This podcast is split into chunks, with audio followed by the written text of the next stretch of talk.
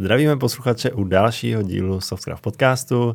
Já jsem Jakub a se mnou je tady opět e, i v novém roce můj kolega Jarda. Ahoj, Jardo. Ahoj, zdravím posluchače a tebe v novém roce. Děkuji, děkuji. Ano, vítáme posluchače, vítáme i posluchače v novém roce. A dnešní, vlastně než se pustíme ještě do dnešního tématu, tak na začátek máme a dvě aktualitky, tak já do tu první nechám tobě, protože ses na ní podílel mm-hmm. výrazným způsobem. Já jsem to tak inicioval tak. trošku, no. Uh, jo, trošku jsme změnili design webu, ale ten na něm ještě budeme určitě pracovat. Uh, nicméně trošku jsme to přidělili, aby tam byl prostor, aspoň za mě, pro blogy, nebo pro nějaké články, protože rád bych, rád bych přidával nějaké třeba detailnější články k tomu, k těm našim podcastům, nějaké téma, když občas probereme, tak možná by bylo za to ho nějak písemně víc rozebrat a trošku přiblížit. Takže budeme chtít tohletou formou vás, naše posluchače i neposluchače, spíš možná čtenáře dál oslovovat. A možná bych zároveň tím řekl, jako jestli máte nějaký tip na nějaký článek, možná bychom ho tam taky mohli přidat, nebo rovnou na to můžete i napsat, je tam lepší kontakt na nás. Už jsme dostali jednou zpětnou vazbu, že jsme byli špatně dohledatelní, tak ten web to trošku taky řeší, že je tam přímo kontakt. No, no, zatím to úplně ještě tak hezky neřeší. No, jako řeší to nějaký, nějakým způsobem. Je, je tam, to řeší, neřeší to, tak, ne, neřeší to tak, jak bych to já, já chtěl, aby Jasný. To ten web řešil, ale to se, k tomu se ještě dopracujeme. Určitě. Nějaká první nějaká varianta. Hlavně, aby jsme mohli ten content spíš uh, my přidávat nějakým jednodušším způsobem, protože teďka to vlastně statická webová stránka, hmm. jenom jednoduchý H T M L ko. Takže jsme udělali takový krok, abychom mohli vytvořit nějaký obsah. Já bych tam chtěl přidávat zase nějaký odkazy na zajímavé zdroje, přednášky, podcasty a články. A až tam teda nahážeme nějaký tady ten obsah, tak možná budeme, budeme aspoň i líp vědět, kam a jakým způsobem ten web dál posunout zase. Mhm, určitě. Tak a druhá novinka? Tak a druhá novinka, já teda, já teda jsem si to tady uložil uh, pár odkazů, ale, ale v podstatě jsem si na to vzpomněl těsně, než jsem zapnul nahrávání, takže uh, jenom, jenom jsem uh, druhá novinka, nebo taková aktualitka, co se teďka dělo uh, na Twitteru o Twitteru, tak uh, před Vánocema uh, asi možná, asi všichni už vědí, že uh, Twitter převzal a Elon Musk. Jo, já jsem mu to a... prodal. Já jsem totiž měl pár akcí. Jo, jo, tak Jarda prodal. Můžeme poděkovat Jardovi, že, že to prodal Elonovi teda, teď tomu Elon vládne. Nebych, nechtěl bych se tady pouštět do toho, co a jak, jestli to dobře nebo špatně, protože to je velký já téma. Já Každopádně, uh, já jsem, já to, teď co tady budu zmínit, jako to nechci říkat, že to je špatně nebo dobře, jo, ale uh, programátor George Hotz, který je známý tím, že vlastně už jako mladý kluk si, asi v sedmnácti hacknul PlayStation. Myslím, že i něco, myslím, že udělal jako první jailbreak iPhoneu, iPhoneu. A, a zároveň má nějaký startup, A I startup, koma A I startup a vytvořil, vytvořil vlastně software, který ti umožní z tvýho auta udělat samoředitelný auto. Takže jakoby je takový jako šikovnej. A on napsal, já to tady ten, ten tweet teďka asi jakoby nenajdu, ale napsal, že, a, že půjde nějak dobrovolně se zaměstná v Twitteru, v Twitteru a že se pokusí fixnout za dva měsíce search, a vyhledávání na Twitteru. To je rozbité nějaké? No, a, no, já nevím. Asi, jo. Každopádně skončilo to tak, že po pár týdnech, asi po dvou týdnech rezignoval a, a řekl, že to nedává, že vlastně kvůli té byrokracii, a, kvůli té byrokracii a, a že vlastně ne, v podstatě zjistil, že jako nemůže ani nějak tam programovat, tak a, že s tím jako nemůže ani pohnout tím pádem, a, a tím pádem a tím pádem teda ten Twitter se rozhodl opustit. No, ale proč to tady zmiňuju, tak zmiňuju to, protože tady to mám reakci, jeho reakci na Lexe Fridmana. Fre, Lex Fridman píše nějaký tweet, že tady teda let me run Twitter for a bit, no salary all in, focus on great engineering and increasing the amount of love in the world. Just offering my help in the unlikely case it's useful. A reakce, reakce toho George Hotze, já, já tady úplně nechápu teď ten kontext, ale on tady reagoval, would you be okay with not shipping any features for six months while we refactor the code?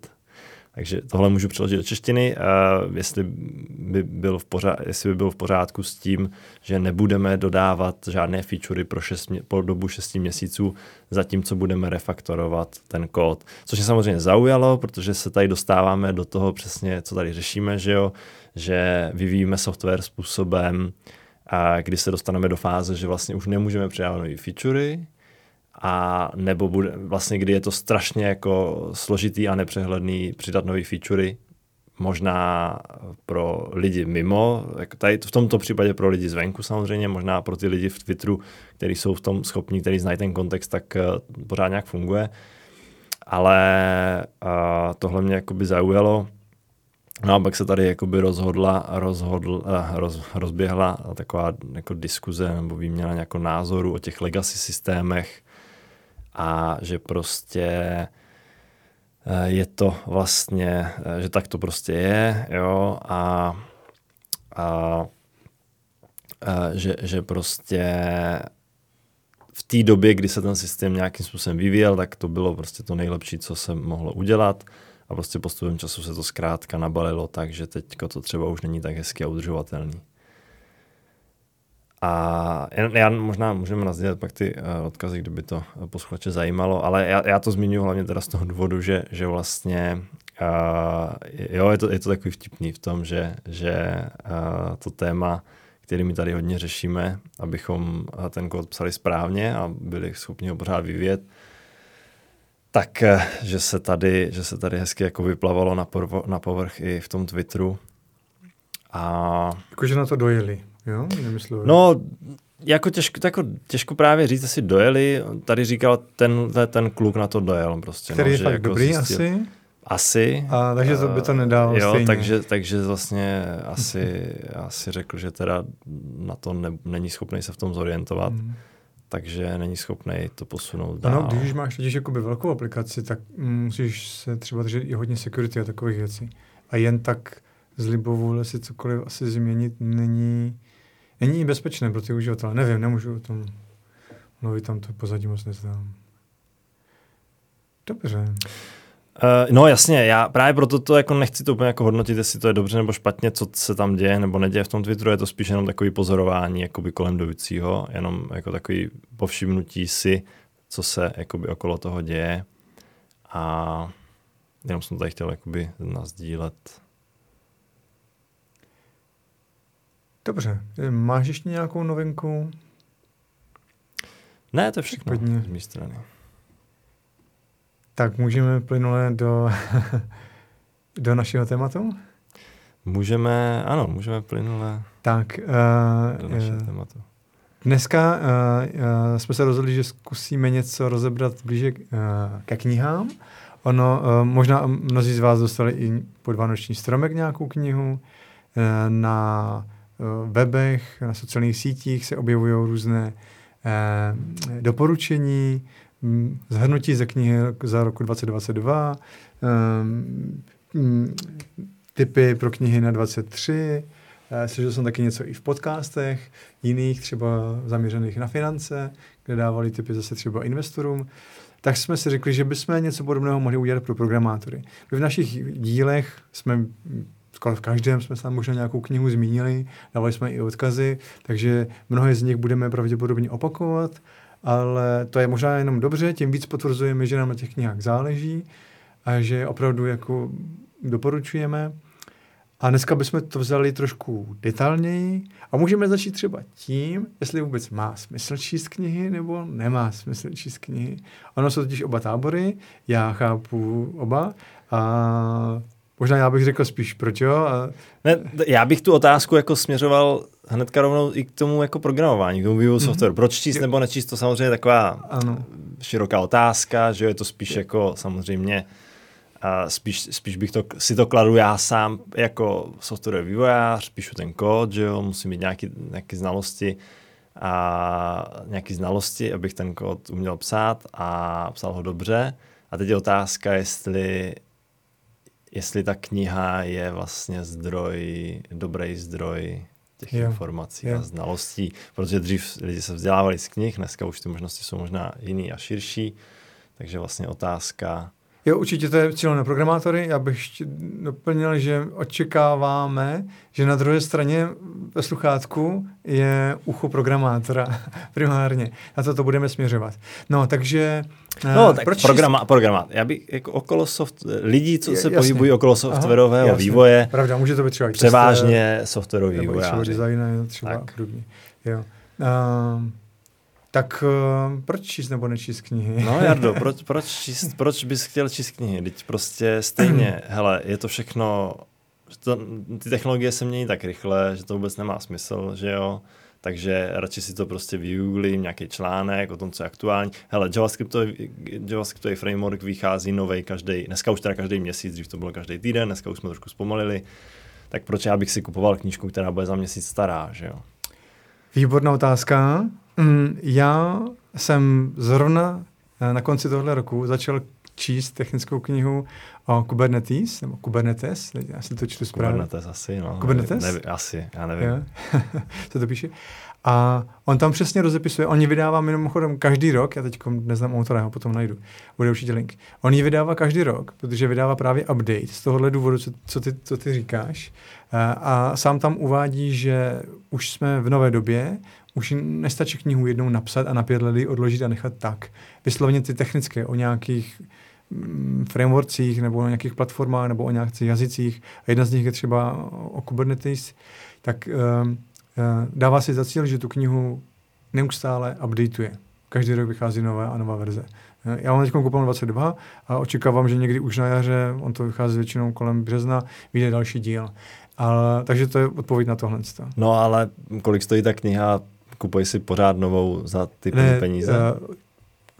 Člověk asi, který v tom chce být odborník, tak možná jo, nebo hmm. spíš se to rozšiřuje potom jinými zdroji, ale já jsem ji teďkom začal číst, protože jsem do té problematiky chtěl vstoupit. My to používáme v práci a trošku v tom přišlapuju. Uh, nebo jsem v tom, jak Alenka v říšidí taky? No, mě, mě, ne, mě spíš zajímalo, jaký je ten model jakoby, toho prodeje. Protože jestli mm-hmm. to není o tom, že chce jenom prodat víc knížek a řekne ti, musíte si každý rok koupit novou knihu, protože ji aktualizuju. Ale pokud mm. přidám tři, dvě kapitoly a kniha stojí padesát dolarů, tak je to krásný způsob, jak si zvýšit příjem. Uh, Kolik stojí ta kniha? Víš, je to teďkom ne, netuším. No, tak to... Klasika, si to nějakých pět set, pět set. Víme tomu. Uh, ale musíš si teda koupit jako za plnou cenu novou. Jo? Protože já znám, že jsou modely, modely, kdy si vlastně koupíš knihu, která je online, funguje to s, těch, s těma fyzickýma, to funguje hůř, uh, ten update. Já mám v Kindlu. Ten, no. ten update, takže si koupíš knihu, která je elektronicky a vlastně online dostupná a ten autor ji, ji updateuje prostě průběžně a ty prostě máš Uh, hnedka jako aktualizovanou, dostupnou, bez toho, aniž bys musel platit něco nového. Což se mi jako líbí víc, než teda tady tenhle ten model trošku. No. Jasně. A není tam třeba aspoň nějaká subscription, že bys mu platil? Aspoň... Ale nevím, jo, těžko, já nevím teďka ani konkrétně. Já vím, že si jenom vybavuju, že něco takového jsem četl, nevím ani, kde to bylo už. Jo. Jo. Nebo nečetl jsem tu knihu, ale vím, že jsem o tom slyšel. Já jsem na to narazil. Určitě. Je dobře, že to zmiňuješ, protože doba se mění a bude to muset tímhle tím směrem jít, jo? Protože opravdu nestačí vydat tu knihu. Jaký má model tady, to nevím, u toho Kubernetes, jo? Protože tam, tam jsem se k tomu nějak nedostal. Já jsem si koupil jeden titul a u toho zůstanu. A ani nehledám, jestli to jde nějak upgradeovat, ani nemám cíl. Já se k tomu za chvilku dostanu, proč jsem se vůbec do toho opustil. No, ty jsi řekl, že, to takhle, že tak doba se mění, že takhle to bude muset být, ale... Nezáleží spíš i na typu těch knih, který si kupuješ, protože mně přijde, že jsou typy knih, u kterého to ano, bude nutnost, protože jinak já bych si tu knihu nekoupil. Ale naopak já si vyhledávám, můžeme se k tomu dostat potom, nebo teď, nevím. Vyhledávám si knihy, které jsou tak, jak v našem Softcraftu to děláme. Chceme, zajímají nás témata a oblasti, které jsou vlastně dlouhodobě platné. A kde chceme investovat ten náš čas převážně, že jo? Takže jak už finance, tak i čas, tak abychom vlastně studovali něco, co se za rok nezmění. A tím pádem si myslím, že to je jakoby dost... Uh, z mýho, po, z mýho pohledu to důležitý, důležitý pohled na to, jo, co já bych si to trošku rozdělil. Já bych vzal ty knihy teď, které zkusíme probrat od core technických, vysloveně, které se vztahují k tvému oboru. Pokud jsi JavaScriptový programátor, tak budeš asi hledat knihy nebo tutoriály, tady ještě třeba řekneme, ten, jsou lepší tutoriály nebo dokumentace, tak spíš budeš hledat něco, co je vysloveně pro tebe. Pak je další úroveň, kde třeba budeš hledat způsob jakoby třeba práce s kódem obecně, já nevím, Clean Code a T D D a tyhle věci, které už jsou pro všechny. Pak je další úroveň, kde třeba jak, jak pracuje firma, jak pracují týmy, jak spolupracovat s ostatními, a pak může být další úroveň, jak pracovat na sobě jako osobní rozvoj. Ale kdybychom to vzali napsat o těch core technických, které se updateují s tím, jak se updateují jednotlivé knihovny, tak tam by tady ten model toho updateování jakože za nějaký poplatek, dejme tomu, nebo zadarmo, nevím, po nějakou dobu, aby z toho ten autor taky něco měl. No dobře, ale tam se teda nabízí otázka, proč číst tyhle ty knihy, protože já si třeba myslím, že já bych, já třeba nečtu tyhle ty knihy, jakoby vůbec. Jak vlastně se teda dozvíš ne... něco nového, no, vysloveně jakoby core, nevím, tomu vyjde React, nová hmm. verze. Mám online dokumentaci, no, k tomu. Jo. Jo. A spíš dokumentaci, nebo tutoriál, nebo máš oblíbenou... A články, jako o tom většinou, hele, když vyšly React Hooks, tak dej tomu dva týdny, měsíc a je dvacet článků všude možně, prostě každý o tom mluví, každý o tom přednáší, jo, takže tohle prostě jako z mého prostě pohledu to tohle ten zdroj, ano. Jo. Jo, a ne, že přišlo za nějakým konkrétním člověkem a jeho ne, blog naopak sledoval. Ty knihy už teďka vůbec, jako, to, jako naopak je ignoruju velkým obloukem, i když mě to svádí, já samozřejmě jakoby rád se učím nové věci a z jakýchkoliv zdrojů.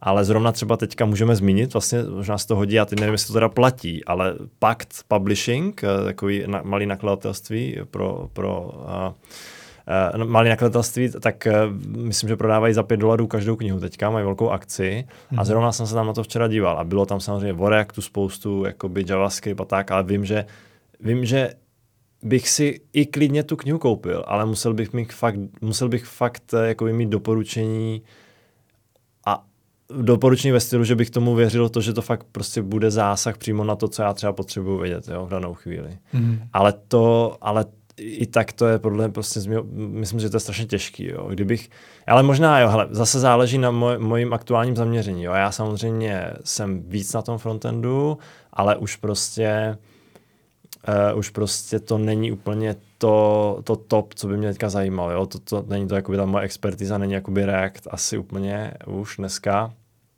Takže jako nepotřebuju si tam prohlubovat ty znalosti. Samozřejmě ano, kdybych měl prostě, kdybych svou kariéru chtěl směřovat, ano, budu React expert, tam to možná jakoby dává smysl si nějakou knížku jako o tom koupit. Jako začínající v programátoru. Začínající, no. no nemusí být, ale jako začínající v Reactu, takhle víme to. Ne, tak to ne, to rozhodně ne. Říkám, kdybych mm-hmm. chtěl si prohloubit expertízu, chtěl jo. bych fakt jakoby znát ty věci v, do detailu třeba, nebo fakt v nějakým širším rozsahu o tom Reactu, protože samozřejmě to, ty knihy, co jsem teďka, ty knihy, co tam jsou, tak samozřejmě to není jenom jako React, jo. Je to Advanced prostě principles třeba v Reactu, performance optimization v Reactu, mm-hmm. nebo nějaký jakoby, ty, ty knihy, protože samozřejmě se ti autoři snaží trošku odlišit, takže... No a na tohle nenajdeš jsou... blog post?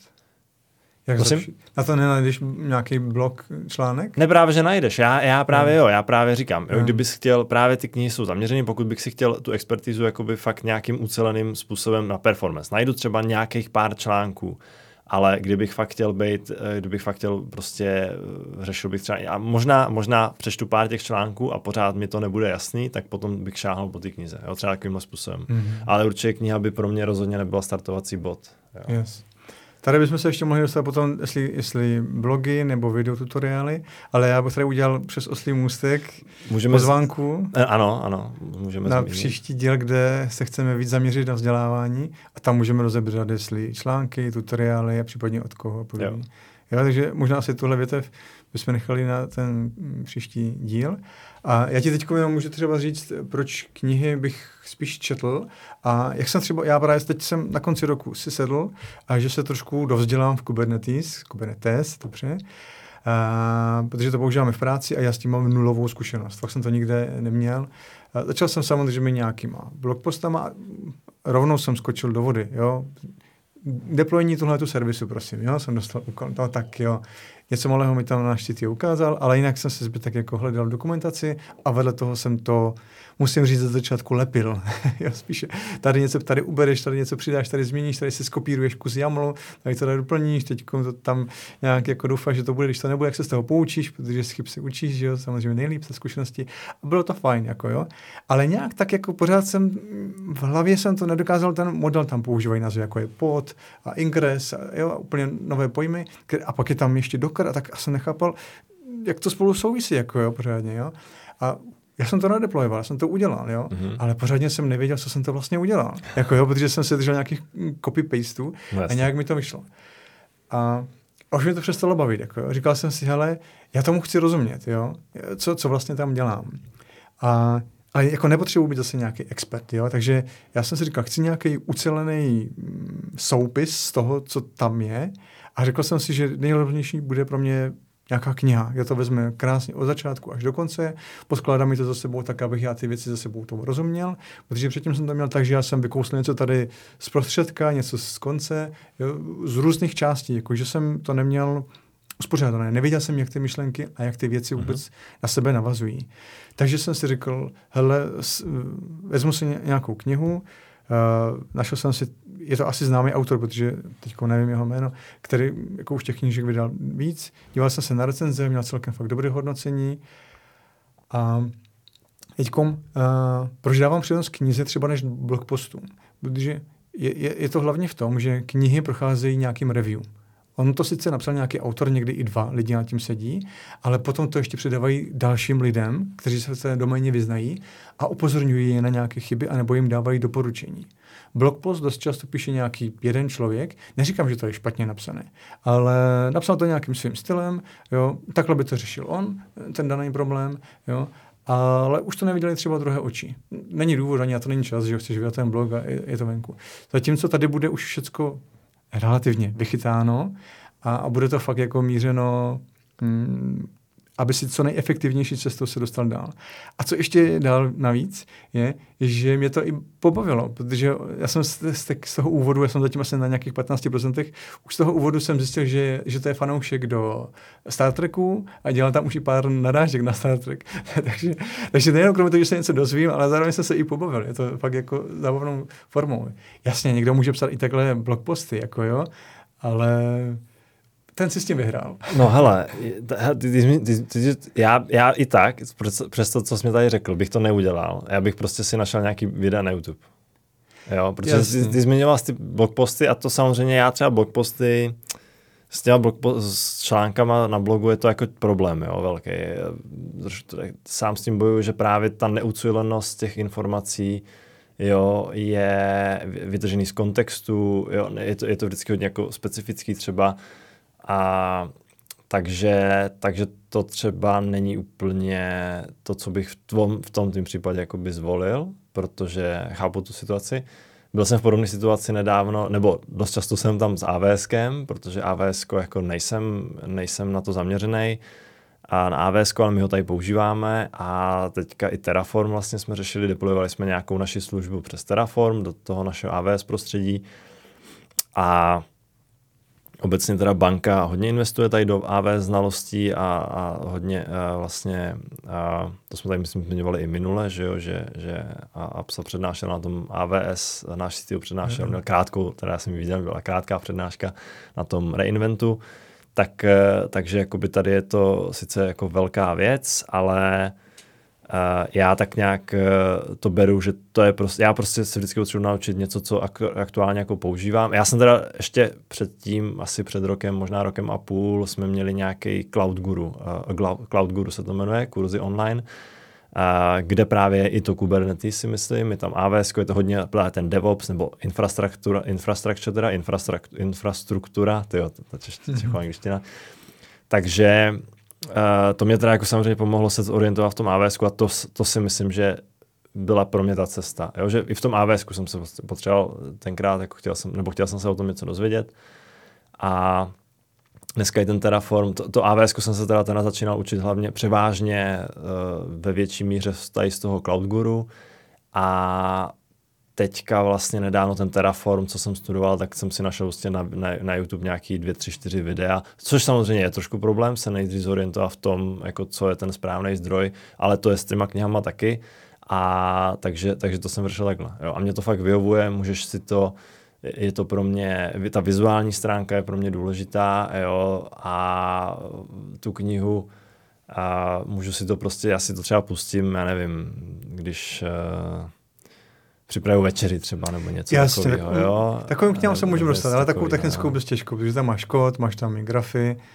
Uh, jo, OK, no tak jasně. Knihy, o kterých se teď bavím tak, já, ty se nepustíš. Print, no tak v tom Terraformu tam je taky kód, že jo, to jsem taky je, si pustil. A prostě si z toho do, do uší? No, tak, tak, ob, tak někdy, tak, ob, tak můžu si to pustit, že jo, prostě někde sedím, jedu ve vlaku třeba nebo něco, že jo, ten tutoriál, tak si pustím a a vypnu a, a mě, právě zrovna, já myslím, že nedávno na Twitteru kolovala, tady na českém Twitteru kolovala diskuze o tom, že ty přednášky, že jakoby ne, že ty články jsou jako furt jakoby to nejlepší, že, že člověk se v tom vlastně hnedka jakoby, že se v tom líp orientuje a tak, ale já prostě třeba mě vyhovuje daleko víc to video, protože já to video zapnu, pustím, pustím, mám pět minut, jedu třeba i v tramvaji, si to pustím na, na iPhoneu, že jo, no a pak to prostě zavřu, zavřu aplikaci, jdu dál a pak to odevřu a vím a hnedka to pokračuje dál, že jo. V tom článku, s článkem mám problém, že se hledám, tak co jsem četl, co jsem nečetl, jo, kde jsem skončil prostě, jo, rozumím tady tomu, tady tomu a tohle mě prostě vyhoví. Ale to už teda odbočujeme, to už jsme trošku teda odbočili. Jo, to bude toho. V tom příštím dílu. Jako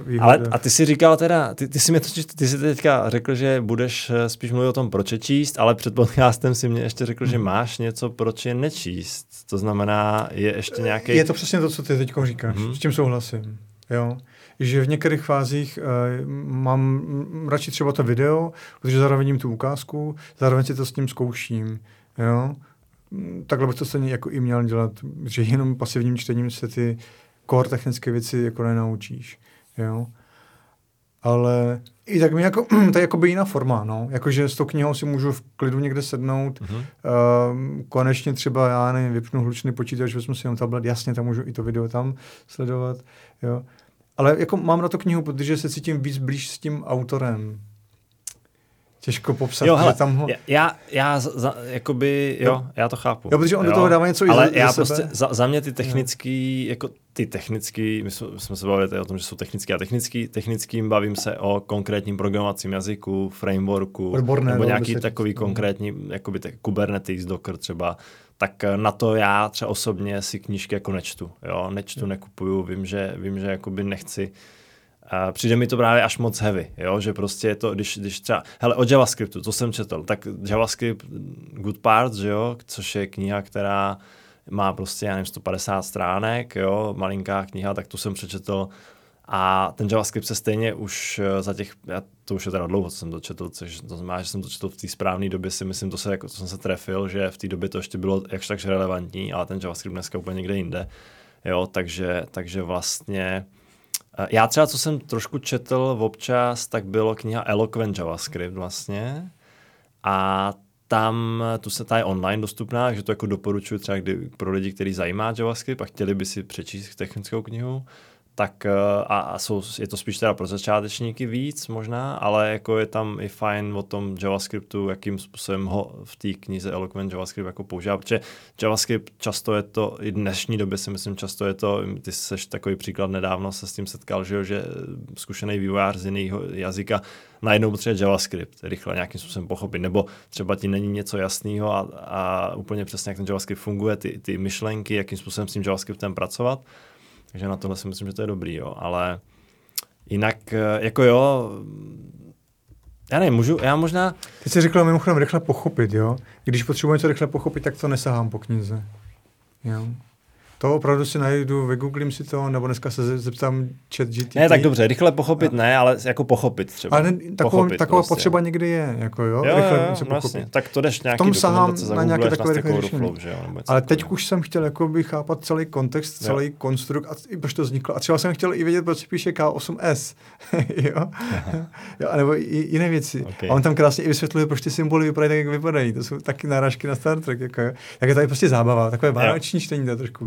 No, tak to bych si teda vybral jako jinou knihu. Ale co teda možná, teď, když se teda o tom bavíme, tak mě napadlo tak zazpomínat třeba, který takovýhle typy knih jsem četl, který si myslím, že jsou už jako dost technický, který už třeba ne... Ale zase je to třeba tím, že dneska, dneska nejsem zaměřený na ty věci třeba, nepotřebuju řešit, jakoby, protože mám knihu o Cloudeu třeba, kterou jsem teda nikdy nečetl, protože jsem s Cloudem nikdy víc nedělal, jakoby profesně. Takže kdybych začal asi pracovat s Cloudem, ale od zítřka, tak bych si ji možná přečetl, jo. Možná ne ve stylu cover to cover, jako od začátku do konce, ale pravděpodobně by to byla knížka, kterou bych si občas vytáhl a občas bych si, občas bych si z ní něco přečetl o tom jazyku. Teďka, četl jsem Rust knihu vlastně, jo, mm-hmm. četl jsem o Rustu knihu, takže mm-hmm. když jsem potřeboval tenkrát, a to taky bylo spíš jakoby rychle, uh, jsem potřeboval nastudovat, jak funguje Rust, abych ho uměl hlavně číst a, a, a protože používáme nějaký knihovny v Rustu napsaný. Takže je právě výborná kniha, která je zase dostupná online, přímo, teď si nespomínám na ten název, nějaký Rust Programming nebo něco takového, je to, je to online. A je, myslím, že je docela dobře napsaná, takže tam jsem si to přečetl, ne teda taky celou, přečetl jsem si to asi do nějaký půlky zhruba, nebo tři, první třetiny, takový ty základní koncepty až po error handling. A to bylo jako super, jo. Takže vlastně čtu taky takovýhle knihy, teď jako nad tím přemýšlím, no. Jasně, a u těchto těch technicky zaměřených není nutné přečíst od začátku až do konce, jo. Ale najdeš si z toho, co tě zajímá. To je v pořádku. Jo. No, a, no a z dřívěžka jsem říkal ten JavaScript, Good Parts uh, a samozřejmě jsem četl, byl jsem, to už se dostávám trošku do toho vzdělávání, byl jsem v tom Java training programu, tak tam jsem četl, za povinnou četbu jsme dostali Java efektivně a ta je hodně taková technická s kódem. Ale to je přesně ta knížka o té Java, Java efektivně v té době, prostě to bylo o tom, že ta Java jako samozřejmě, když, jsem, když se chce dělat v Javě, tak tady to jsou věci, které se zase tak nemění, jo? To byly za, nějaký základní takový ty myšlenky o té Javě, a který bylo dobrý znát. Samozřejmě dost z nich už dneska jako třeba platných není, Bloch, ale napsal, Joshua Bloch, jo, jo, přesně tak, jako známá kniha. No a... Přespíval do Javy, jako do kóru takové, samozřejmě. No, takže, takže jako jo, tak pár jsem jich měl, taky pár jsem jich přečetl, jo.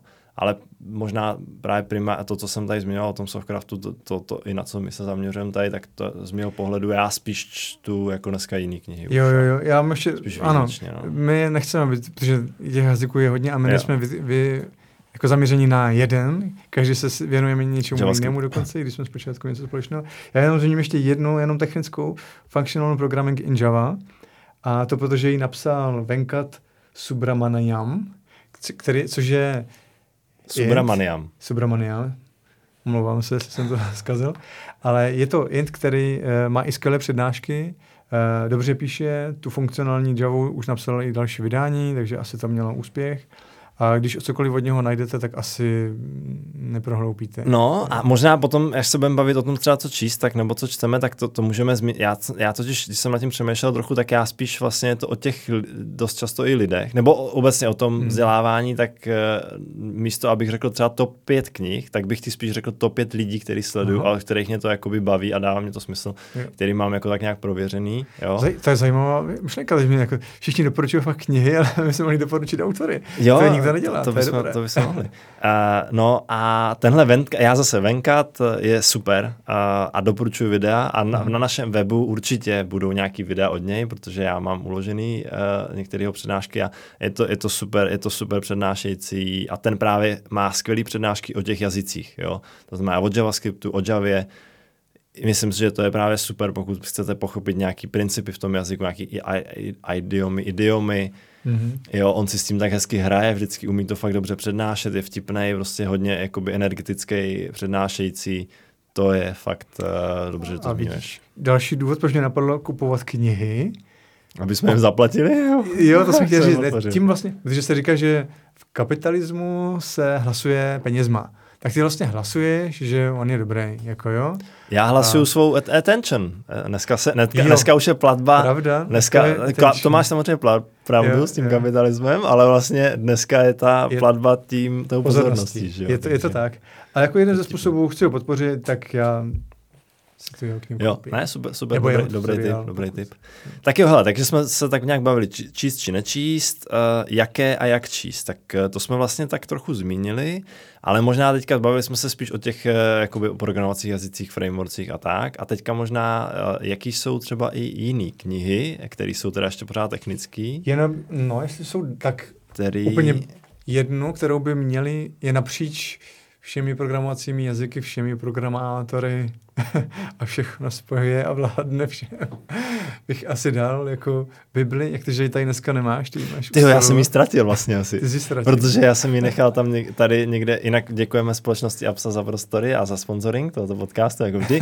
A já jsem ji nechal tam, kde jsme měli Code Retreat. Aha. A vlastně jsem si ji tam pro něj chtěl jít a zapomněl jsem na to už několikrát, já nevím, jestli tam vůbec je ještě. Tak řekni, jaká to je. Ano, je to kniha Clean Code a od, od... Uncle Bob, od Robert C. Martin, Martin. Jo, jo, jo. Neboli Uncle Bob. Jako když byste nechtěli nic číst, nebo jste jít do knihu za rok, tak aspoň tu si přečtěte. No hele, a to možná se dostáváme, jak, jak, jak jakoby označit tenhle ten typ knih. Jo, my jsme se bavili, to jsou tady ty knihy, to jsou dejme tomu programovacích jazycích, frameworkcích a nějakých, řekněme, konkrétních technologií, možná i protokolech třeba, že jo, H T T P, jo, mm-hmm. nějakých vlastně i síťový, síťový technologie. Já říkám oborová, jakože konkrétní obor možná. Nebo... No, jako obory, vývoj softwaru. Já nevím, nevím. Jo, jak t- tak dejme tomu, že to je jakoby ta jedna skupina knih, kde já jsem spíš, uh, jako ano. Tam už bych tolik třeba ty knihy nekupoval. No a ta druhá oblast je taková ta, jak to říct, no, je to jako, so- není to právě úplně soft, jo. Clean Code není úplně ale soft, já, no. já ty knihy ale... vnímám takový, že ano, hele, vlastně jo, ta, ta, ta definice té skupiny je vlastně opak toho, co jsem zmínil. To znamená, že to jsou jakýkoliv knihy, které se netýkají konkrétního jazyka mm-hmm. a konkrétního frameworku. Vlastně žádný konkrétní ano. technologie. Jsou to knihy, které, já, já právě, to je přesně ta pointa, že my chceme, uh, já chci investovat ten čas do toho, nebo my, a my chceme vlastně se zaměřovat na ně, uh, na ty oblasti, které jsou jako dlouhodobě přepoužitelné. Tam tyhle knihy... Tam je jich samozřejmě spousta, dokázali bychom jich asi jo. vyjmenovat hodně. Ma- Martin Fuller napsal... Tam já samozřejmě, no, jakoby, jo, tam určitě, určitě jako rád čtu, tam, tam, a tam, tam bych investoval. Jo, pokud, pokud bych měl hmm. poradit jako někomu, jakoby, jestli číst knihy nebo ne a jaký, tak já bych prostě spíš, když už někdo čte třeba, tak bych doporučoval tady tyhle ty knihy typu hmm. Clean Code. Nebo já tady mám Clean Coder, jo, která hmm. zase Clean Code je o tom, o, o kódu hodně, a jo, ale je to hodně, hodně obsaní kódu, ale ty věci se dají přepoužít napříč programovacích jazycích i vlastně napříč různých projektech, jo, na různých projektech použiješ ty principy. Ať už děláš mobilní aplikaci, ať už děláš serverovou nějakou backend prostě, tak ať už píšeš smart contract, tak to jsou vlastně... Hmm. Uh, ty, ty myšlenky jsou vlastně přepoužitelné, takže to se mi na tom jakoby líbí. A Clean Coder, tak ta je zase o tom, jak fungovat jako člověk, individuálně, jak fungovat v týmu, jak komunikovat s lidma a, a, a tak dál. A to si myslím, že zase jakoby opět přepoužiješ, že jo. Jo. Máš tam ještě nějakou podobnou a ne od Uncle Boba? Jo, mám. Hele, já jsem si tady tak, já, já jsem si, já, já totiž jsem, jsme tady bavili, já jsem totiž navrhoval, že možná bychom měli dát jakoby top pět, že jo, našich a možná bychom... To bychom možná mohli dát na konci. Možná, to, to bychom možná, ano, já, já jsem si to tady napsal, jako, já jsem si začal psát těch, těch, těch top, top pět tady, tak, tak možná můžeme to, můžu to klidně i zmínit tady. Uh, mám, mám tady Understanding the Four Rules of Simple Design, mm-hmm. to znamená porozumění čtyř pravidel jednoduchého návrhu, mm. kterou zmiňujeme i často vlastně na Code Retreatech. Taky napříč všemi jazyky, že jo? Ano, prostě... taky. Ta kniha je od uh, Coreyho Heinze, který právě přišel tady s tou myšlenkou Code Retreatu a uh, pravidla, čtyři pravidla jednoduchého návrhu jsou ale od Kenta Becka a Tady ta, tady ta kniha je vlastně o tom, on tam popisuje, rozepisuje ty čtyři pravidla, dává, do, píše vlastně příklady v Ruby, v jazyce Ruby a na tom ukazuje vlastně, jakým způsobem tady tyhle ty pravidla do toho kódu implementovat, jakým způsobem vlastně použít při, při vývoji softwaru a používá tam teda ten Game of Life jako, jako ten exemplární případ. Ta knížka je krátká, má to, já nevím, ani ne, je to sto padesát stránek plus minus, takže ji mm. jako přečtete relativně jednoduše. A tu bych určitě jakoby taky doporučoval. A no hele, a potom vlastně, jako hele, samozřejmě asi bych jich dal ještě dohromady víc, tady tyhle mě tak nějak jakoby utkvěly. Jedna ale, kterou jsem četl už před dávnou dobou, tak ta kniha, a mám k ní takovou hezkou vtipnou historku možná, je to kniha Prag- Pragma- Pragmatic Programmer, neboli programátor pragmatik v češtině. A tam mě hodně otevřela oči v tom, uh, to byla fakt úplně jakoby jedna z těch prvních knih na tohle téma za mě, jo. Že vlastně uh, do té doby jsem si říkal, že vlastně nebudu ani programovat, protože vždycky jsem něco napsal a pak mě strašně nebavilo to jakoby něco rozšiřovat dál ty funkcionality, jo, něco přidávat, něco se rozbilo, jsem to složitě v tomhle dal a říkal jsem si, já to prostě do té hlavy nedám a mě tohle to nebaví se v tom šťourat. A jeden můj příklad je, že jako ročníkový projekt na střední jsem napsal internetový obchod v PHPku, v čistém PHPku, bez frameworku mm. a hele, ten e-shop jako fungoval, jo, já jsem to jako odprezentoval, mohl si hodit zboží do košíku. A za to dobu ti děkuju neustále, jo? Jo, jo, jo, hodit do košíku, ale já jsem ten kód od té doby neviděl a nemusel, nemusel jsem ho vidět, nemusel jsem ho na něj šáhnout a jsem za to strašně, strašně rád, protože to samozřejmě by bylo jakoby hrozný. A já jsem potom napsal druhý e-shop z okolností, který už byl v, taky v PHPku, už byl s nete frameworkem, ale ten dopadl dost podobně, protože samozřejmě jsem psal, psal, psal a pak narychlo, jakoby jsem neměl čas, že jo, po večerech ještě e, za dob studií, tak, e, tak e, jsem to samozřejmě na, začal prasit a za, za, jistou, za jistou chvíli jsem vlastně došel do toho stádia zase, kdy to fakt už jako nebyla zábava prostě. A říkal jsem si, tyjo, ten, ten vývoj softwaru, já to si asi nebudu dělat, jako nebudu být programátor. No a pak jsem vlastně byl do firmy, kde to jako bylo trošku jako lepší, ale furt jsem si říkal, tyjo, tak uh, já bych jako chtěl to dělat dobře, ale tady to, co tady vidím, jako nefunguje to úplně tak dobře, jako by ten vývoj, jak si myslím, že by to, že, jak, by, jak by byl já rád, kdyby to fungovalo. No a bylo mě i trošku vyčteno moje produktivita a byla mě právě doporučena tady ta kniha Programátor Pragmatik. Mm. A já jsem si jako přečetl teda a vtipný bylo to, že jako mně přišlo, že v té firmě právě ty věci, které byly v tom Programátor Pragmatik napsaný nějak, tak v té firmě byly právě přesně naopak, nebo mm. respektive, uh, jo, to byl takový exempl, neříkám samozřejmě všechno, jo, ale pár takových věcí tam bylo. A když jsem to četl, tak jsem si vlastně říkal, jestli ten, kdo mě ji doporučil, jestli ji četl taky. To jo. Takže, uh, no, to bylo zajímavý, ale to bych, to bych jakoby doporučil, protože já už si to samozřejmě nepamatuju, ale tam samozřejmě takový ty první, a nevím, těžko říct, jak je aktuální, jo. Já vím, že jedno z pravidel tam bylo, že nemáš používat veržo, verzovací systém a nepsat koment. Dřív se totiž psali jakoby komentáře o těch změnách do toho kódu, jo. Byla praktika, mm-hmm. že tady jsem změnil řádek a změnil jsem ho proto a byl tam odkaz na ticket do Jiry a bylo tam napsaný proč. A vlastně ten, ta pointa v tam je, že pou, na, použijte verzovací systém na tohle. Ale dneska samozřejmě ty lidi už to, ty, ty lidi to začne programování, nebo dneska už to běžná praktika, že se to takhle mm. používá. Takže, takže tak.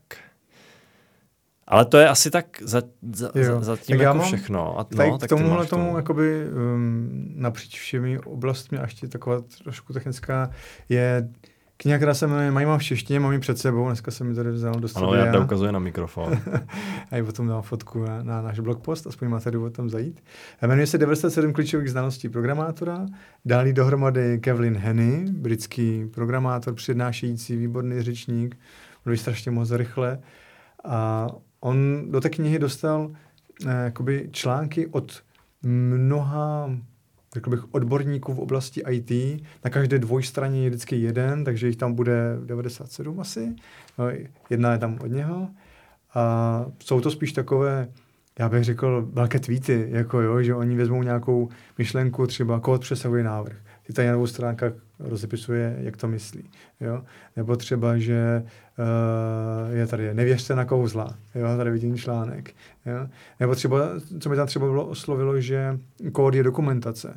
Jo? A podobně. Jo? Takže to je spíš takové zamyšlení. Tuhle knížku taky není potřeba číst od začátku až do konce, stačí si tam spíš tomu najít. A jsou to spíš možná chvilkama i filozofické myšlenky, kde si člověk přečte tu, ten názor toho daného člověka, a může nad ní hloubat a přemýšlet, jak to myslel a jestli by to taky tak jak dělal. Takže devadesát sedm klíčových znalostí, pak vyšla podobná o, o architektuře, ale tu jsem, myslím, nečetl, že mě víc zajímalo toho. No ukáž, dělám se na to tady teda, jak to vypadá, no, zajímavý Java. Tě. Takže tahle a jinak potom ještě z těch dalších obecných, možná ještě trošku technická je, je Building Microservices, která mě celkem dost jako dala, abych chápal kontextu, jak s microservicema pracovat a nezáleží na tom, jaký se jedná jazyk, od sama Newmana. No a potom ještě jedna, kterou ty občas zmiňuješ, jestli možná bych ji mohl doplnit, je The Phoenix Project.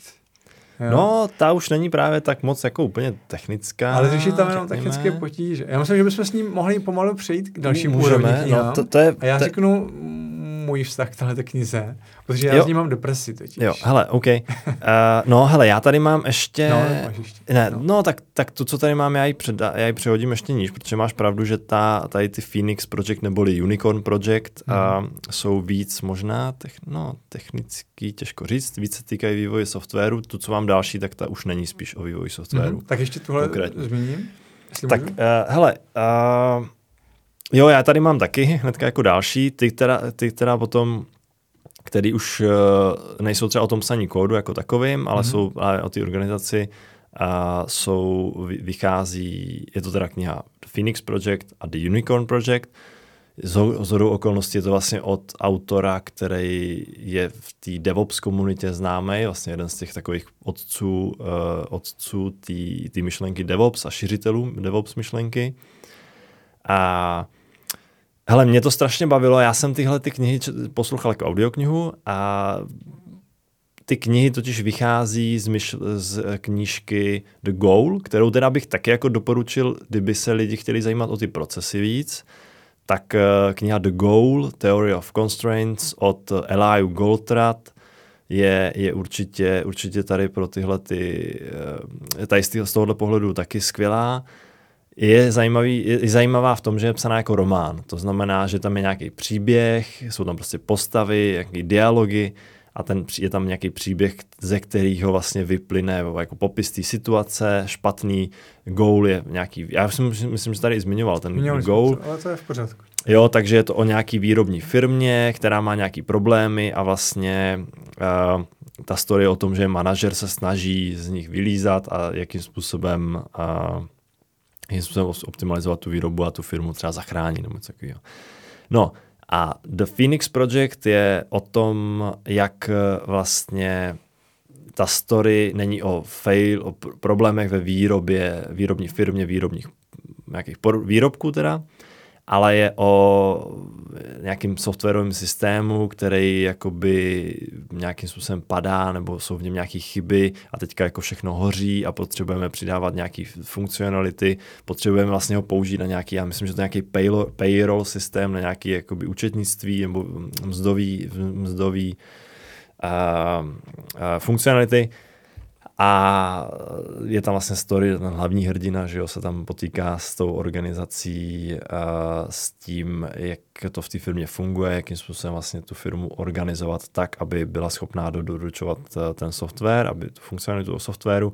A ten The Unicorn Project, The Unicorn Project je zase o tom, jak vyvíjet, jak se vyvíjí nějaký nový projekt, a který má prostě problémy a běžný, který známe, že jo, všichni, protože třeba něco není tak rychle, jak bychom potřebovali. A takže, no a takže tak, to, to jo, se mi jako dnes teda... tak jako líbilo, no. Tak Jardo, co já se ti na tom nelíbilo? Přesně nějak zmiňuje, že tam spoustu věcí padá, spoustu věcí se řeší. Uh, on tam popisuje i třeba historky, že mu v noci volá telefon. Uh, musí... V noci volá telefon? No, uh, je to objekt, který tě obtěžuje, tak tomu začneš v podstatě potom i... Já někdy i volal telefon, protože uh, nám, mě, nám volal, protože já jsem to právě zažíval tady tyhle ty věci, protože s tím mám trošku depresi. Jo, to je tam to. Uh, vlastně, nám totiž volal to PagerDuty a to volal robot, jo. Jako jo, takže to není jako, že ti volá někdo, ale prostě telefon zase zvoní, jako jo, v noci, když máš jako zrovna službu. A on to zrovna popisoval úplně stejné věci a pak, pak se řeší, že musíš to opravit vždycky co nejrychleji, v tu danou věc, třeba i ve dvě v noci. To se nejčastěji řeší restartem dané servisy, jo. Není to zase taková věda, ale jenom spíš třeba zjistit, jakou, co a kde. A pak jsou třeba postmortem meetingy, jo, kde se řeší, proč těm problémům docházelo, jak jim, přecház, jak jim předcházet hlavně, jo, jak se z toho poučit. A to všechno, co on v té knize zmiňoval, tak to já jsem zrovna v období, kdy jsem točil, tak jsem to zažíval v zonky. Jo, my jsme zrovna tady ty procesy nasazovali, jo, ty věci se rozjížděly, jo, tak, ale měli jsme to jako nastaveno dobře, jo, jenom mě bylo potřeba se s tím poprat. A opravdu jsem to jako na vlastní kůži zažil, že najednou ti to volá, najednou to musíš to a toho a člověka to dokonce i potom vyžerba. A potom, když jsem měl třeba tu službu třeba na týden, to měl vždycky programátor, tak byl jako tak na, na, na PagerDuty pohotovost, byl neustále na telefonu. to tě potom si pak uvědomí, že nemůžeš ani do kina zajít, jo, v tom období, protože by ti tam jedno zvoní telefon a ty musíš někam, jo. Já jsem třeba se jela třeba projet na kole a notebook jsem měl s sebou a stalo se mi, že mě třeba v lese zastavili, tak já jsem vytáhl notebook a odpovídal jsem na něco. Jo, naštěstí to nebylo tak vážné, ale byl jsem pořád, jo. Cílem bylo by do deseti minut prostě to řešit, jo. Co doby, takže třeba já nevím, já jsem jít do metra a najednou to zazvonilo, tak jsem z metra vyběhl a šel jsem do nejbližší kavárny.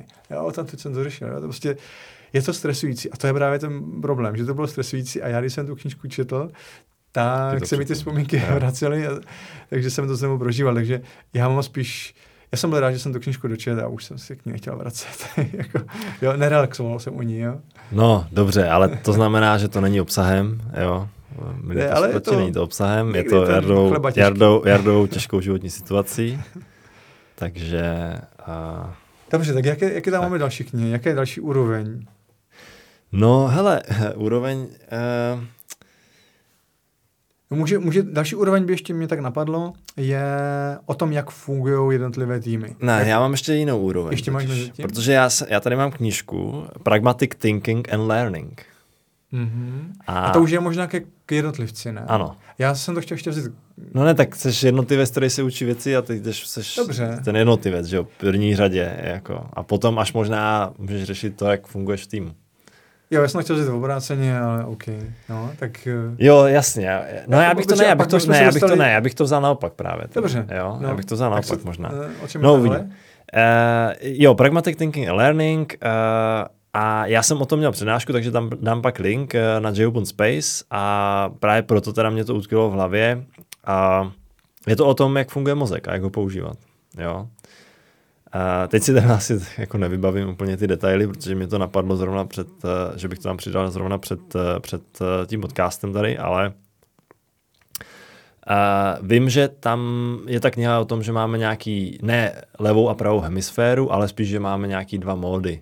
Máme uh, L-mod a R-mod a ten L-mod je asi lineární a ten R-mod je asynchronní a ten tvůj mozek, uh, ten, ten lineární mod používáš, když jsi jakoby fokusovaný a je tam nějaký takový to poč, jakoby po, počítání třeba nebo nějaký analytický jakoby myšlení, jo, soustředění se na nějakou danou věc. A ten asynchronní mod, ale je ten kreativní. Jo? A ty právě v té knize je to o tom, že, je, že ten, ten kreativní mod je to, kde vlastně ty, ty můžeš dělat inovace a vlastně tam si myslím, že to je vlastně i to, co li, ty lidi dneska odděluje pořád od těch strojů, že, jo? Že ta inovace a ta kreativita v tom myšlení, jo? Je, je strašně důležitá. A protože na tady tohleto možná lineární myšlení budou, budeme víc používat ty stroje, si myslím, víc a víc.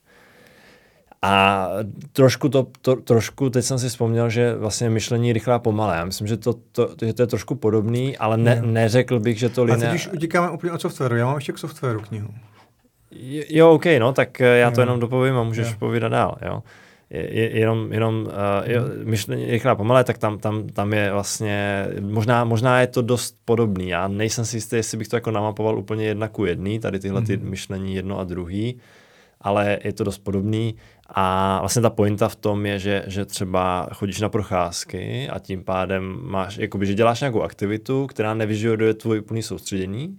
Je to spíš nějaká monotónní, jednoduchá aktivita, která ale zaměstnává tvůj mozek nějak. To znamená, že to není koukání do zdi, ale je to, je to třeba, tam zmiňuji tam pár příkladů, jeden z nich je, že Einstein hrál na housle a to je přesně ta aktivita, že hraješ tu hudbu, mm-hmm. nějakou jinou aktivitu a ten mozek tím pádem jakoby je schopný přecházet do, ty, do toho asynchronního módu toho myšlení. Jo, jo. Já mám ještě k softwaru a to je Team Topologies. O tom, jak fungují týmy v softwarové společnosti mezi sebou. A hm, doporučil bych i těm, kdo uvažují, že třeba z, ze softwarového programátora se časem chtěl posunout dál, protože tady krásně uvidí eh, jakoby příklady toho, jak jednotlivé týmy mezi sebou mohou komunikovat. A taky je to dobré i programátory jako samotné, aby si uvědomili, že eh, nejsou v tom sami a aby eh, taky pomáhali v zabraňování takových tím, jak se tomu říká, sila. Takže máš svůj píseček, něco uděláš a hodíš někam... Eh, za plot, aby to řešil někdo jiný. Team Topologies ukazuje, jak by měly optimálně ty týmy spolu spolupracovat, má tam nějaký návrh e, nastavení, jaké, co by měly jednotlivé týmy dělat a jak by měly spolu komunikovat. Takže tuhle knížku určitě doporučuji, patří jedna, jedna mezi top e, v této oblasti, které se tím zmiňují. Tak to ještě k softwaru. Asi za mě poslední no, k softwaru. Já no. Ten Pragmatic and Thinking and Learning je od, od autora jako vývojáře. Jo? Mm-hmm. Je to přímo, je to přímo, se na to. Jo. A myslím, že to je možná od stejného, který napsal Pragmatic Programátor. Jo, a ještě mám vlastně, jo. Tady mám před takže, sebou. Takže, takže, takže vlastně, já, já jsem... Mm-hmm. Já teď jsem, si, teď jsem si vzpomněl, že on tam samozřejmě, ta kniha není orientovaná jenom na programátory, ale protože je to programátor a to prostředí je blízký, tak samozřejmě se to tam trošku jako prolíná. Takže, takže proto jo. Si myslím, že to zajímavé. A když pomalinku budeme opouštět vývojáře, ale od vývojářů, tak od zakladatele Basecampu, od Jasona Frieda a Davida Hansona, těch vyšlo hodně a jedna z posledních, kterou držím před sebou, je, že v práci nemusí být blázinec. A za krátkých kapitolách je tady popsáno, jak oni přistupují k několika věcem, jako je třeba, jak dlouho pracovat, jak se poprat třeba z meetingy, kdy pracovat, jo, že někteří pracují v noci, někteří ne, jak se poprat s nerealistickými termíny, jo, a další podobně, takže spíš jako zaměření, jak fungovat, jak si, možná trošku o time managementu. No hele, já, já ne, já to je dobře, že ji zmiňuješ, mm. já prostě vnímám jako, je, ta firma je, je technologická, vyvíjí softwarový produkt. Jo. Jo. To znamená, že to je prostě naprosto relevantní a, a je, to, je to prostě za mě, je to, je to nějaký pohled na to, jak, jak vyvíjet ten software tak, aby se z toho nezbláznil člověk, že jo, a je to něco, co tady často právě taky řešíme. A mně se to strašně líbí, já samozřejmě jsem fanoušek uh, Basecampu, a, nebo dneska už zase třicet sedm signálů. A uh, Davida, Davida Hansona jsme tady několikrát zmiňovali a já bych možná ještě teda řekl, že ty jsi říkal, napsali jich několik, tak on jich zase tak moc není, ale, ale tady ta, tři, ta, ta, druhá je, ta druhá je Restart v češtině, nebo, neboli Rework v angličtině. Hmm. Já bych možná spíš doporučil i víc tu, protože mně hmm. přijde, že tady tahle ta druhá je spíš už jakoby jako lehká nadstavba, jo? Ale myslím si, že ty převratné myšlenky vznikly tam, jo? V tom Restartu v podstatě. Jo? To, že vlastně ta práce se neděje v práci, takový to, že jo, to, to zahřívání židlí, jak, tady, jak vždycky se říká, že, jo? Že, že je důležitý o tom se zaměřit na ten výstup toho, co děláme, než na to počítat ty hodiny prostě a ale, ale jo, obecně tady ty, tady ty dvě knihy jakoby... To jsou čtyři, když už tak se teďko uvědomuju.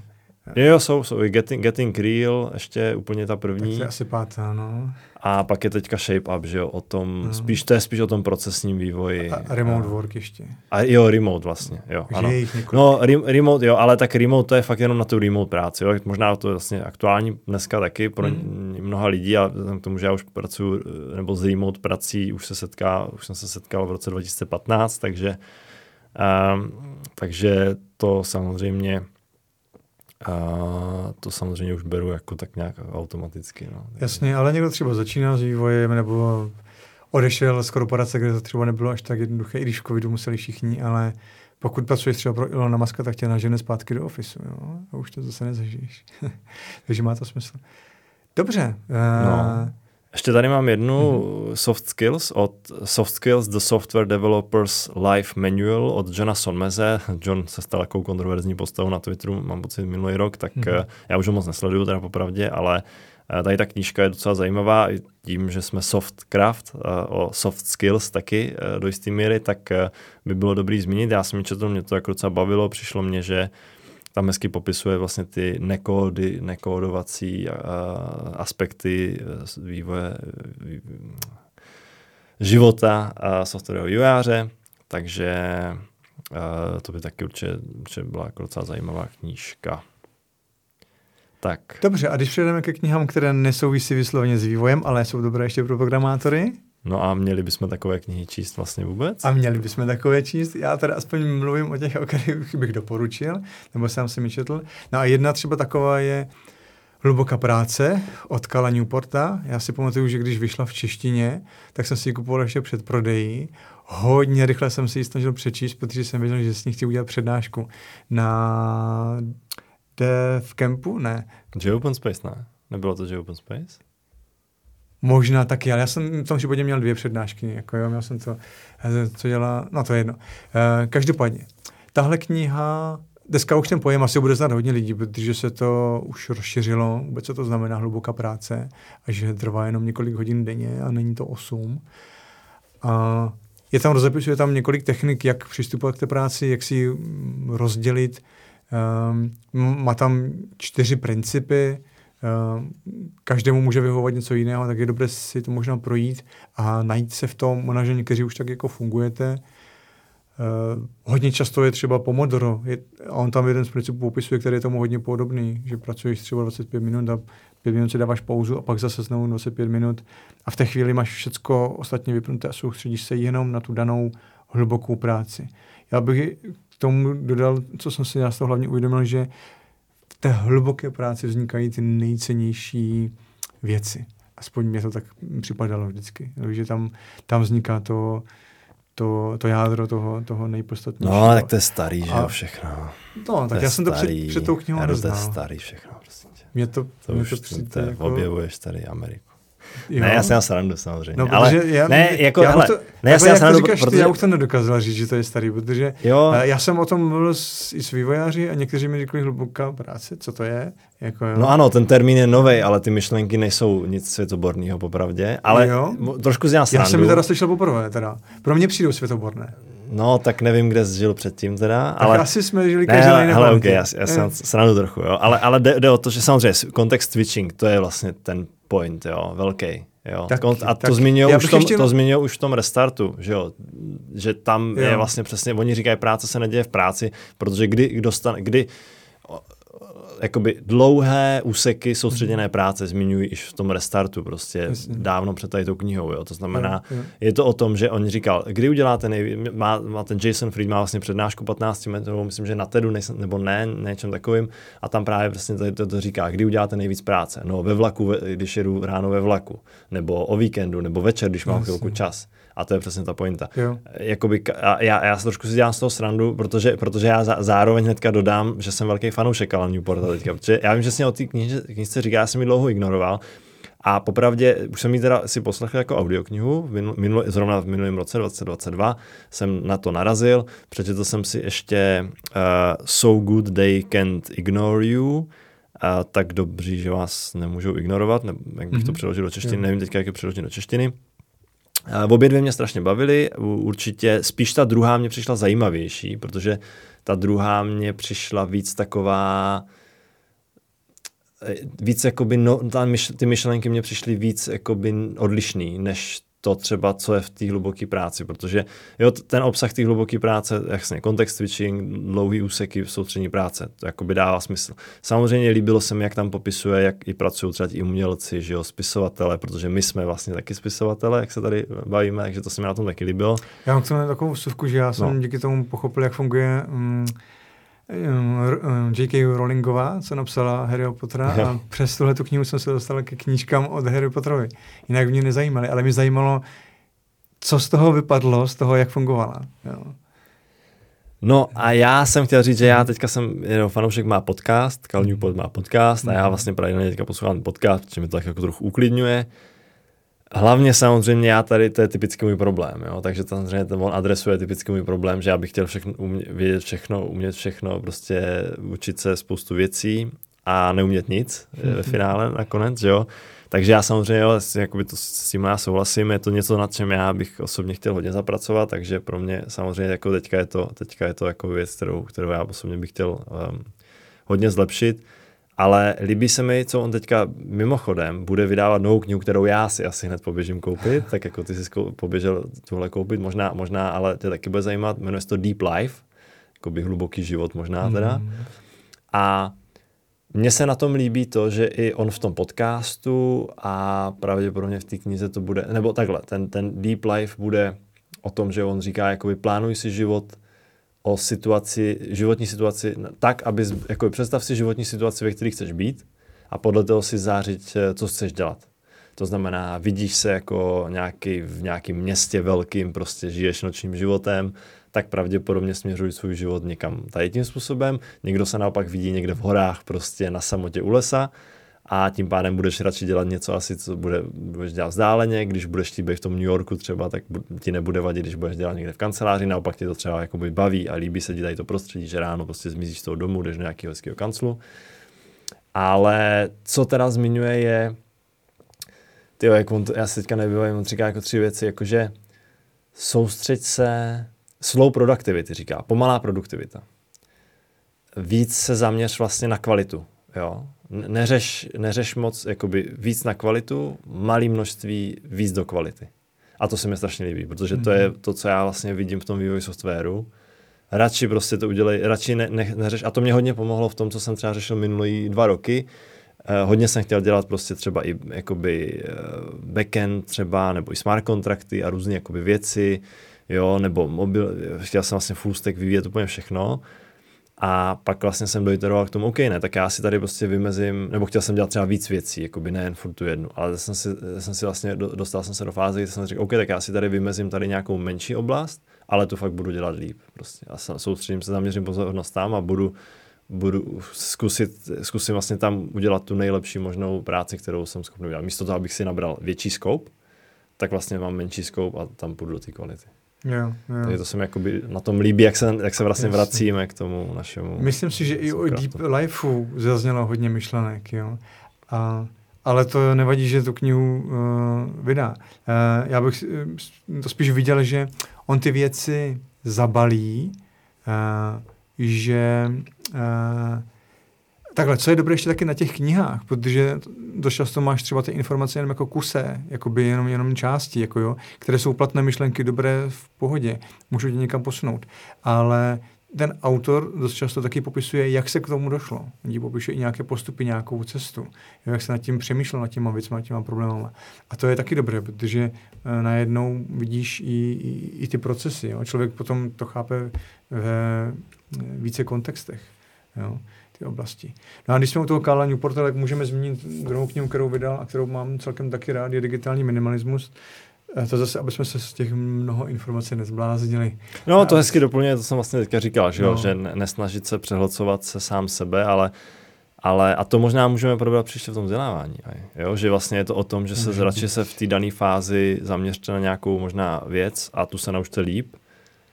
A potom třeba přejděte dělat jinou, s čím třeba já osobně jsem měl vždycky trošku, trošku problém. Dneska je to hodně o tom schovat si třeba mobilní telefon někam.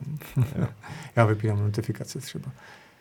No, tak a Jardo, co, co, co ještě něco úplně jiného z jiných oblastí? Tak teď už já mám už jenom seznamu, co bych doporučil, jaké beletrie bych doporučil programátorům. Netechnické, ale přesto myslím si, že by je mohli zajímat. Mám tady dvě knihy. Máš tam ještě něco mimo to, než uteču úplně jakoby z myšlení a, a osobního rozvoje? No, máš tam ještě Hele, něco já, osobní já, rozvoj? Já t- my jsme ji teda zmiňovali. Ne, to zase teďka ona je programátorská. Jako my jsme ji zmiňovali, jako už jo, teda. Ale, ale teď tady na mě svítí, tak by hmm. bylo možná dobrý zopakovat. Jmenuje se to Coders at Work. Reflections on the Craft of Programming a je to vlastně rozhovory s nějakýma um, osobnostmi vlastně vývoj softwaru. Uh, je tam, myslím, i programátor z Netscapeu a další si teďka nevybavím rychle, ale, ale z různých jakoby, oblastí, různých typů jako vývoje softwaru. Takže ta si myslím, ta, ta jsem, já tu jsem četl vlastně minulý rok a ta, mě, ta se mě hodně líbila. No a teď už teda mimo. Mm. mimo a tak když už jdeme mimo... Tak mám tady jednu, která je napsaná programátorem pro, pro lidi, kteří mají rádi technické věci. Jmenuje se Spasitel, je to od Andy Weira, který napsal uh, Marťana, Martina. Kterého určitě budou všichni znát, nebo kdo se zajímá trošku o sci-fi, tak už to viděli možná i v kinech. Spasitel se taky natáčí, měl vyjít dvacet dvacet dva, no tak možná, že vyjde letos.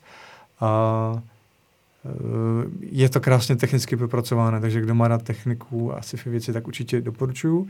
A druhou, která mě teda úplně pohltila, je to taková bychtle a jsou to tři díly, na třetí ještě nemám přečtený, jmenuje se Vzpomínka na zemi, je to trilogie od Liu Cixin, je tam napsané X, takže možná Čišin, Cixin, no nevím, Cixin je tam napsané, ty čínské jména mi nejdou, ale tahle člověk to napsal uh, taky úplně fantasticky. Jo, on tam rozepisuje, uh, že zachází, aby to mohl napsat, musí mít znalosti fyziky, astronomie, matematiky a já nevím, část i z počítačů, jakože fakt jede do hodně věcí, do hloubky a krásné, jakoby i ty postavy jsou dobře sepsány, jakože to je dobře, jako příběh je dobrý, myšlenka dobrá, je to až do poslední věty, jakože poslední věta tomu dala takovou úplně výbornou tečku v obou a těch knihách, co jsem četl. Třetí díl mám před sebou připravený. Takže to jsou dvě, kdo je jako technického myšlení a má na tady ten typ knih sci-fi, tak určitě ty dvě bych doporučil. Ty tam máš nějakou? Ne. Nemáš. Já nečtu nic jiného. Ty nečteš beletry. Jenom programování. To je jenom ztráta času. Přesně tak. Ne, já doporučuji. Je to skvělé na odreaxo- relaxování a někdy tam v, mezi těma myšlenkama, mezi těma jakoby příběhy jsou schované poklady, že občas mi to inspiruje potom, a je to jako málo kdy, ale stane se, že tam je nějaký záblesky potom, co mi inspiruje ve vývoji softwaru, anebo v produktech, nebo co bych chtěl dělat. Jako samozřejmě jako programátora mě nejvíc inspiroval seriál Star Trek. Na začátku jsme ho měli, tak ho zmíním ještě teď na konci, kde prostě tam spoustu jakoby myšlenek technologických. Jedna z věcí třeba, co mě vždycky fascinovalo, je ovládání počítače hlasem. Jako, to tam je pořád. Jako, jo. Ale tyhle knihy jsem taky nějaké četl, ale nejsou úplně tak záživné. Jo. Tam je to lepší to zpracování filmové. Ty záživné jsem teď řekl, to jsou ty dvě, ty jsou určitě dobré jako na čtení. Tak jo, za mě je to všechno. Tak, Jardo, jsem rád, že uh, jsme se dostali, nebo že jsme, jsem, jsem rád, že jsme krásně probrali veškeré spektrum knih a uh, dostali jsme se tedy na konec dnešního dílu a příště, jak jsme, můžeme přislíbit teda možná, že se pod, pod, podíváme se na uh, nejen čtení knih, ale i další formy vzdělávání uh, programátorova. Takže se můžete těšit, můžete nám třeba i napsat nějaké tipy nebo dotazy o tom, na tohle téma. Takže, co by vás zajímalo. Takže tak, tak jo, takže mějte se hezky a příště naslyšenou. Ahoj. Ahoj.